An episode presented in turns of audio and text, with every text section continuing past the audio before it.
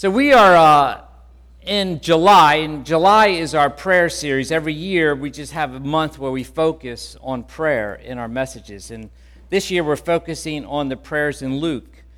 And one of the things about the Gospel of Luke is that there is actually a significant emphasis on prayer, particularly uh, Jesus' prayers. There are seven particular occasions or passages that are unique in Luke about Jesus' prayer life that aren't found in any of the other gospel accounts.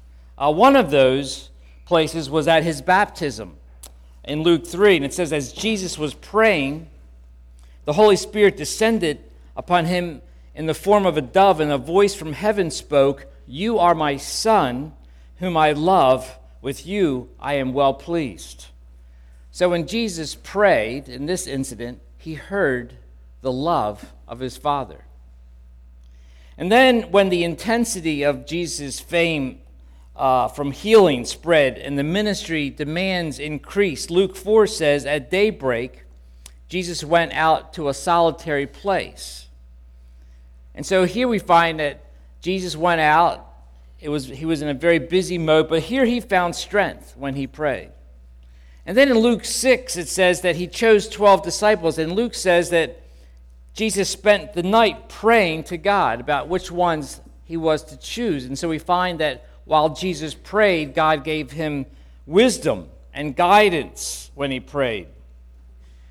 You know, Jesus, he found love, he found strength, he found wisdom, he found courage when he prayed. Jesus found sustaining, empowering grace when he prayed. It's almost like Jesus had to pray to make it through. Well, there was no, no, nothing almost about it. Jesus was compelled to pray. He needed to pray. Prayer was more important to Jesus than food and sleep. Prayer for Jesus was spiritual oxygen. Prayer was his essential core lifeline for life and power to fulfill his mission. Now, it's most natural for pastors like me, which I have done in the past, to now say, it's a sobering thought, isn't it? That if Jesus, the perfect, sin- sinless Son of God, full of wisdom and power and grace, desperately needed to pray, what does that say about you and me, imperfect, often self absorbed, weak, mentally and spiritually challenged sinners? How much more do you and I need to pray? And you might nod your heads and say, Yes, Pastor, I need to pray more. Why, I just feel like such a loser Christian. What is wrong with me? And we feel guilty for some time, and we might even be goaded to pray more. And our practice of prayer is the easiest thing for believers to feel guilty about. But Jesus never used guilt tactics to motivate his disciples to pray. There is only one occasion where Jesus corrected his disciples for not praying. Now is at the Mount of Olives the night before his crucifixion. And we'll consider that passage next week. But Jesus never beat his disciples into submission and obedience by using guilt tactics. He did correct and rebuke and speak truth but it was always in the context of a secure love relationship. Jesus was always building up his disciples to encourage them in their faith. Jesus was always cultivating their appetite for the kingdom, always expanding their senses for the eternal. One of the principles of good writing is don't tell me, show me. Help me feel what you are saying. Bring me into the experience. Paint the picture for me. And uh, I think Kelly Zephyr talked about painting the picture in the opening song. We have five senses. And so Jesus knew that eternal things were more often caught than taught, and prayer was one of those things. Try to imagine Jesus in your kitchen, and he's baking homemade chocolate chip cookies with real Ghirardelli chocolate chips. And he pulls a hot tray of cookies out and he says, Here, taste this. Luke 11. Now, Jesus was praying in a certain place. And when he finished, one of his disciples said to him, Lord, teach us to pray as John taught his disciples. And he said to them, When you pray, say, Father, hallowed be your name, your kingdom come. Give us each day our daily bread, and forgive us our sins, for we ourselves forgive everyone who is indebted to us. And lead us not into temptation and he said to them, Which of you who has a friend will go to him at midnight and say to him, Friend, lend me three loaves? For a friend of mine has arrived on a journey, and I have nothing to set before him. And he will answer from within, Don't bother me. The door is now shut, and my children are with me in bed. I cannot get up and give you anything. I tell you, though he will not get up and give him anything because he is his friend, yet because of his impudence, impudence he will rise and give him whatever he needs. And I tell you, ask and it will be given to you. Seek and you will find. Knock and the door will be open to you. For everyone who asks receives, and the one who seeks finds, and the one who knocks it will be opened.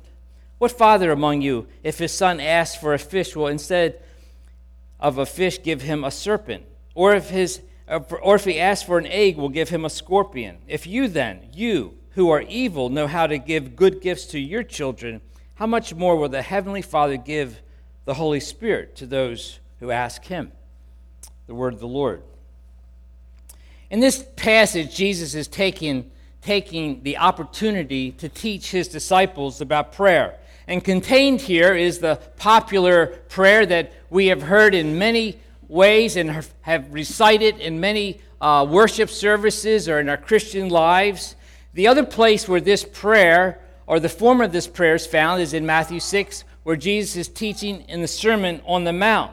Uh, and before that uh, prayer teaching, it was before a whole multitude of disciples. But Jesus' focus in teaching that prayer was in the context of don't be like uh, the babblers who are repeating vain repetitions. He was basically teaching them that authentic prayer is not about the repetition of words, of heartless formalism.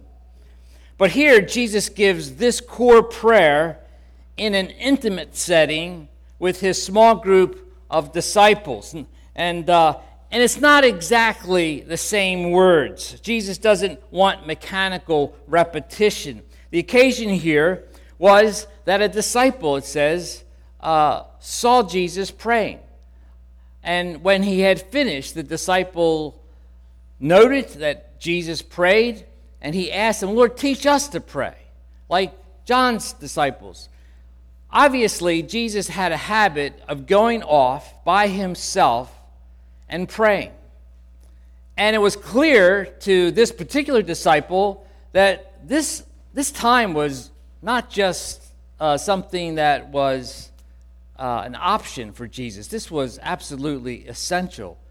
Jesus came back from those times with fresh energy, with fresh insights, and with fresh sense of fulfilling his mission.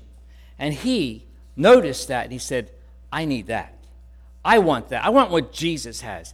I need to be taught how to pray. And so Jesus followed up with his disciple and he made this as a teaching moment for all of his disciples and he begins to teach them uh, this prayer. But the emphasis as you look at this passage is not on the content so much of this prayer, although it's extremely important, but the emphasis here is on the object of their prayer and the relationship to God in their prayer.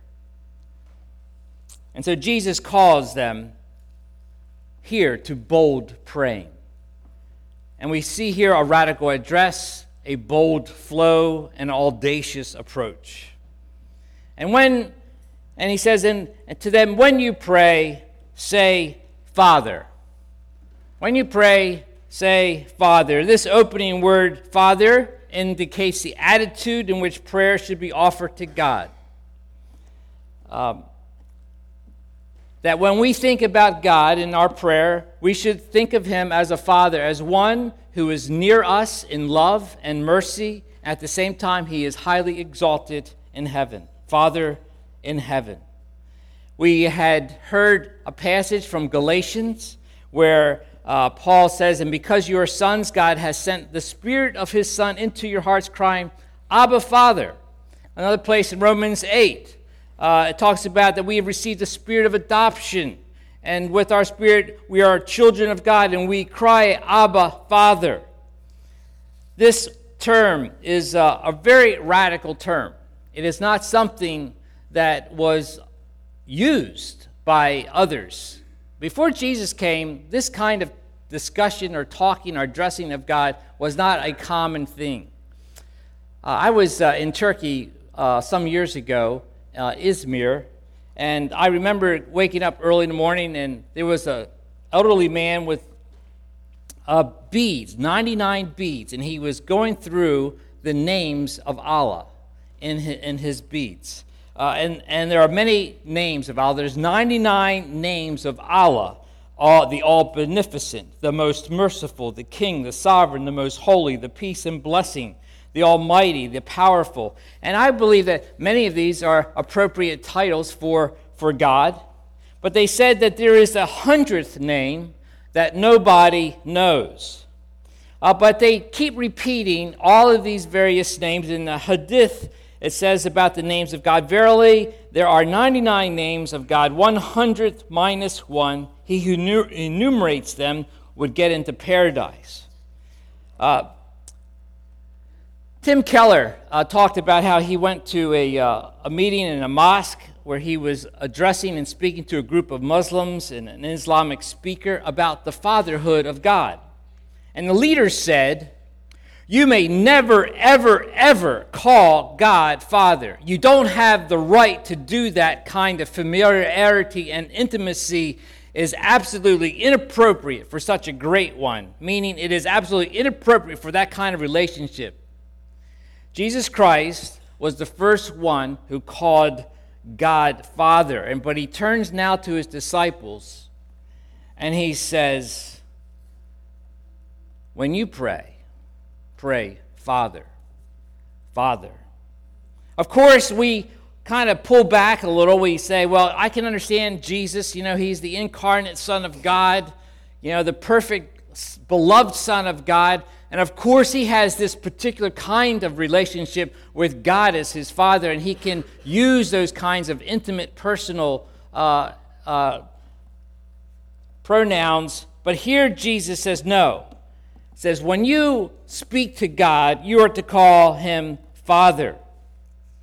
And so the first word that we are to think about when we think about God in our prayers is Father. Father. And that is an amazingly radical thing. If your prayers are boring, it's probably because you don't realize who you're praying to. Uh, you don't recognize who it is that has your ear or you, who you have as, as, as his ear. It is clear that God wants us to come to him as beloved children. And that is the emphasis. How great is the love the Father has lavished on us that we should be called children of God, and that is what we are, uh, 1 John 3 says. And so, as we think about it, we need to think about how do we perceive God in our prayers. This word, by the way, this Abba, Father, the Jews had a particular uh, terminology that they used, uh, rightly addressing God. They thought they could use Abi, which is my father, or Ab, Abanu, which is our father. But these were more formal titles. And Jesus uses the ordinary, intimate, familiar form which children use in speaking in Hebrew families, which are still used today as they address their earthly fathers, Abba, Daddy. I, ha- I have had a hard time trying to get my head around calling God Daddy. But when you hear this word Abba, Father, that's, that's really what it is Daddy. And you could probably have a t shirt and it says, My dad is the greatest dad in the world. and it's true and you have that kind of dad. Now, you might have an earthly dad who's been broken, who has been distracted, who has been, you know, abusive. You might have all kinds of imperfect dads, but you have a perfect father. You have a perfect daddy, and he loves you. And so Jesus opens this radical terminology to think about as we pray to God. And then he gives this bold flow Hallowed be your name, your kingdom come. Give us each day our daily bread, and forgive us our sins as we ourselves forgive everyone who has indebted to us, and lead us not into temptation. I mean, it's rather quick flow, but it's a very radical flow. This Father that we have has a kingdom. And the first prayer request is that he would be hallowed, that he would be worshiped, that he would be uh, adored, that we would give him the worship that he is due, and that the world would give him the worship that he is due. You know, one of the things that as we gather here every Sunday, this is the first day of the week, and we worship God, this is an ordering of our lives. This is an ordering of our hearts, that we might have that order, that God would be hallowed in our lives, in our week. He would be the first affection, our first thought. And so we come together to reorder our lives towards Him. And so, this aspect of God, and we don't have time to go through each one of these, and it would be easy to have a full sermon on each one of those particular things, but we're not going to be able to do that. But this God, He has a kingdom. This Father, He has a kingdom. And the second thing is, Thy kingdom come. Your kingdom come. Uh, and that is a request that his kingdom would expand because we recognize that in this world there is a kingdom of darkness, a kingdom of deception, a kingdom that seeks to destroy hearts and lives. And we see that here in Baltimore, and we see that in the world. But God has a kingdom of light, and he is using his children of light to spread that kingdom. I remember back in the 80s when our church was trying to address these issues is trying to be a reconciling church and crossing divides across race and class. And I remember having discussions with various pastors, and it was just an aberration. This kind of church that you're in right now was just an aberration. It was, oh, that's a nice thing that you're doing, but it doesn't work. It doesn't, it doesn't work. You know, it, may, it might work in heaven, you know, but it's not going to work here on earth. And they were very convinced that that was just the nature of life and, and church on this side of heaven. But when you pray, Your kingdom come on earth as it is in heaven, you are praying that God use me to do everything I can to have your dominion here as it is in heaven. You cannot pray that prayer without working for that cause. Uh, it's been a, uh, a, great blessing to have uh, Roy and Cindy here and, and, the friendship that we've had over many years. They, they became part of Faith Christian Fellowship back in 1984. Uh, Roy uh, became the chief of, of, resident of surgery at Union Memorial Hospital, uh, which is like a five year track after you, you, get your doctor, doctoral. anyhow, he and Cindy are here on the, the left, this, is, this picture must have been taken about 1991, I believe. Uh, and they're holding their firstborn child, I believe Anna. And, uh, and I think this was maybe the last Sunday that they were with us, or close to it, because right after this, they moved to Zambia, where uh, he practiced medicine uh, for about three or four years on the mission field. I just asked him about that. I said, Didn't you get like sick? Didn't you? Yeah, he got malaria. Everyone in his family. And he had two more children uh, Ruth and, and uh, RD. Uh, and they all got malaria in the mission field. And, you know, that was just, you know, he just kind of just said it, you know. They just put their lives on the line. And it was an honor that they have been part of our, our, our body and continue to, to serve and seek God's kingdom. And so we're just very grateful that you're here with us today and you brought your team from Cumberland. Thank you. But when we pray, Thy kingdom come on earth as is in heaven, this is something that is not just a theoretical thing, this is something that we are seeking to apply in reality. And so in the Lord's Prayer, we, we find this source of uh, what's been called inexhaustible enlightenment. Uh, it's a perfect prayer. Uh, and even though the words are somewhat different from the Matthew 6 version, those are the notes that we are to bring to God and, the, and, and a kind of ordering of our lives uh, before the kingdom. Uh, it's not to be just a mechanical ceremonial formality, but in, those, in that prayer, the Lord's Prayer is the essence of what, how we are to bring our prayers to God in public and, as well as private worship. But the final thing is an audacious approach. Audacious approach. And so, Jesus, right after he gives us instructions about how to pray, he goes into two parables. Two parables.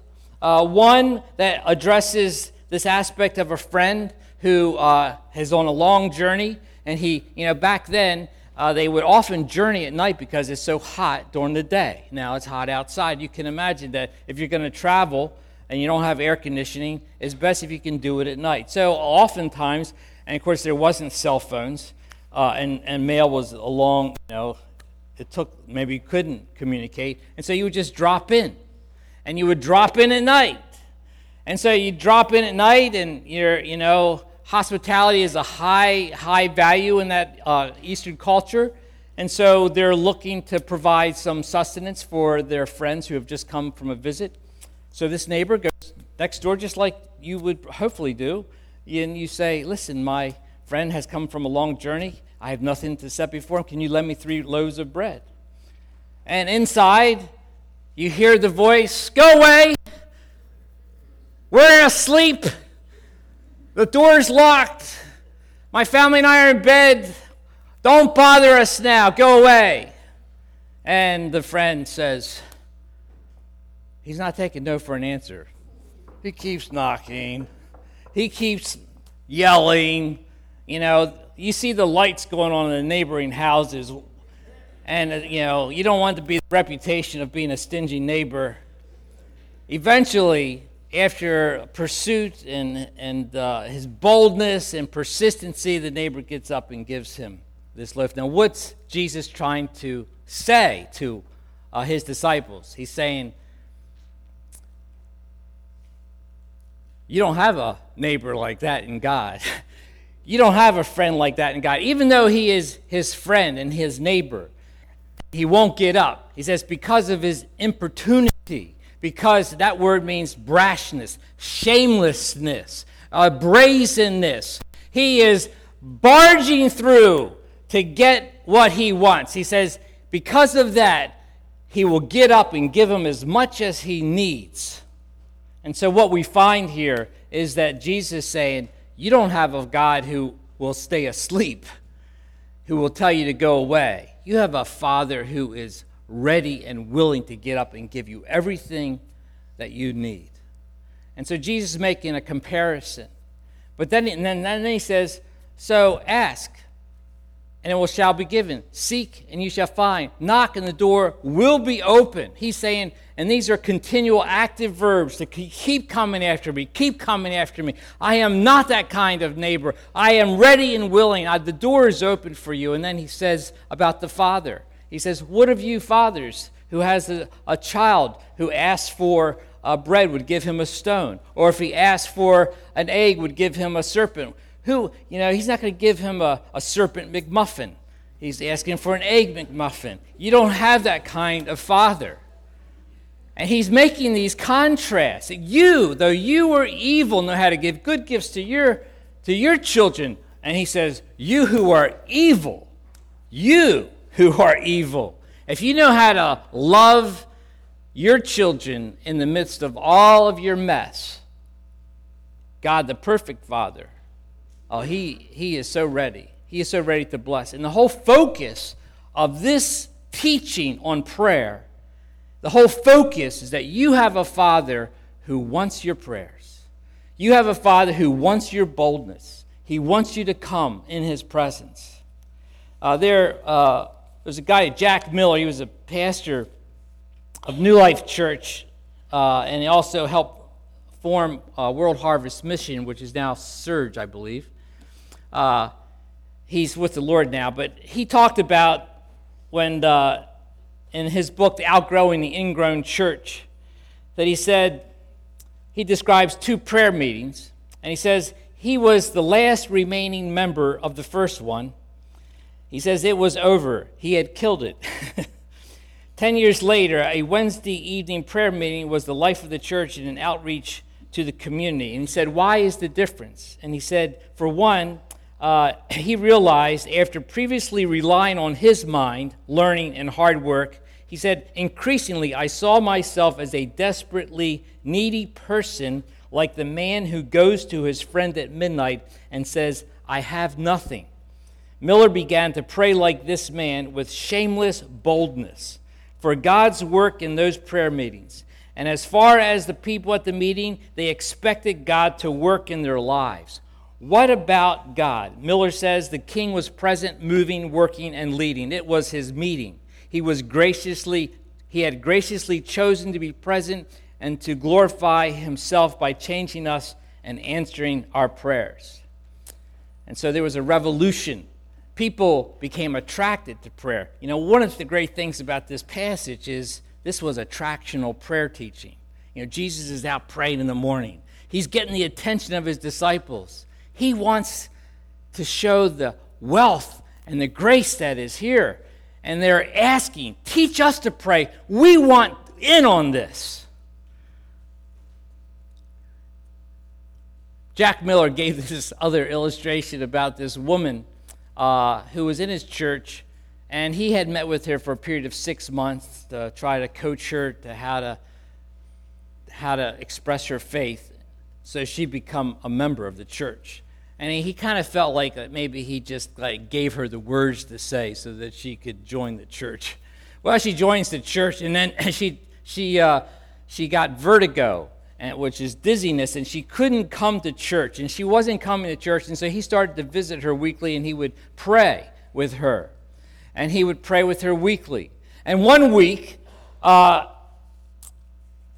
Emma is the lady's name. She said, Pastor, do you know you come and pray for me every week, but I never ever get better? And Jack Miller said, Well, you know, Emma, that's true. And uh, Miller, with kind of a bit of cockiness, said, walking out the door, She's, and he had a big laugh. And he says, Emma, you don't pray loud enough. And he walks out laughing. And he came back the next week forgetting that comment. And when he came to the house, she was full of praise. Well, what's going on here, Emma? Well, I'm getting better. I can now walk to the bathroom. Well, Emma, okay, well, that's, that's great. I'm praising the Lord too. I'm glad for that. Well, what's going on? Well, what I am so glad when I pray that Jim and my daughter, uh, who live at the other end of the house, uh, they can't hear me when I pray. Oh, okay, Come, run that by me again. Well, last weekend when you were here, you walked out the door with that hearty laugh and said, I didn't pray loud enough. Well, after you said that, I said to myself, you know, he's right. So ever since then, I've been shouting. and every time I pray, I get an answer. And she was radiant. She could hardly keep in her seat. And he says, I suspect she finally got converted with a good loud yell from the depths of her heart to the Lord. Whoever calls upon the name of the Lord shall be saved. And she was a different person and she got up in church and she gave a testimony. She was 75 years young and she was crying and laughing, and people were crying. She said, Don't cry because I am so happy. I just want you to have the same happiness that I have. You know, you have that kind of father who wants you to come to him. But sometimes we don't, we're not convinced that he's really there or that he really loves us or that he is listening to us. We don't barge into his presence. We're in, we have some sense of timidity when we come to God. And that's why Hebrews reminds us over and over again to come to the throne with boldness and with confidence. Uh, one of the things I, have appreciated about my children, although I had, had to correct them uh, when they were younger, uh, Juliana, after church, she would just come up to me if I might be talking to any number of people and she won't say, Excuse me. She'll just barge in and just start talking to me. Now, the other folks around, they kind of humored her, recognized that well, she had access to me, you know, and that was all right. And I remember when our study was in here, and Calvin would come, and he would just like barge right into my office. He didn't knock on the door, he just pushed the door through because he knew he had access. You have access. You have access to the greatest throne, the greatest Father who is madly in love with you. Do you know that? And so I prayed. I said, Lord, what do, what do these people need to hear today? They don't need to hear that they need to pray more and to feel guilty about how they're not praying more. They need to know the vast treasures that are awaiting them. And so this is what I kind of heard. I want my children to come and talk to me, to listen to me, to know I love them, want them, have always loved them. And in my wrath against their sins, I was merciful through my Son while they were enemies. I went after them and pursued them in their darkness. My Son I gave for them. The same love I have for my only beloved Son, I now have for them through faith. I would tell them I am so glad to see them, to listen to their cries, and to share my secrets of the kingdom. I am doing great things in the world, and I am moving my kingdom forward in the darkness. My light is dispelling the darkness, and I am using my children of light to do this. Tell them no ear has heard, no eye has seen, no mind has conceived what I have prepared for them. Tell them that I love them with an everlasting love. Tell them to fight the orphan lies, that I am angry with them, don't want them, that they are too sinful, too far gone. Tell them I am not that kind of friend who is asleep in bed with locked doors. Tell them my door is always open for them, that I am always up, and even while they sleep, I am watching over them, adoring them. I delight over them with singing. I have songs for them in the night when they feel anxious about so many things. Tell them to ask and seek and knock, and to keep asking and seeking and knocking for the things of my kingdom they will be surprised how I will answer. Tell them I delight to answer their prayers. Their cries and yearnings are most precious to me. Their suffering and faith is so precious, I will treasure it for eternity. Tell them there is an eternal weight of glory that supersedes their dark nights. And tell them to be bold in coming to me. I love it when they barge into my presence like they have rights to me. Oh, I love it so much because it says they really get it and they are showing faith in my Son. Tell them whatever affections and dreams and desires of goodwill and blessings they have for their own children are but a dim reflection of my passion and pure love for them. Tell them they are free. They can't do any amount of good to increase my love for them. They can't do anything so wrong to decrease my love for them because my love for them is not based on them. It is based on me and my perfection of my Son who they believe. Tell them they have my peace. They can rest. Tell them they have a Father who is crazy in love with them. Tell them to come. Let's pray. Father God, we thank you for this passage about prayer. We thank you that, Jesus, you modeled uh, this before your disciples. You didn't beat them over the heads because they weren't praying enough. You just prayed. And you prayed for them, and you showed them how valuable prayer was God, I pray that you would uh, expand our hearts to see this treasure that we have. We pray, I pray, that you would help us to see how beloved we are by the Father, and that we have that same love, Jesus, that the Father has for you. Lord, that is so impossible for us to comprehend, but Lord, it is true. Your word is true. And so, God, help us to live in that. God, transform us so that this community of Penn Lucy could be transformed in Baltimore uh, even through us as weak vessels. And we commit this to you in Jesus' name. Amen. Let's stand together.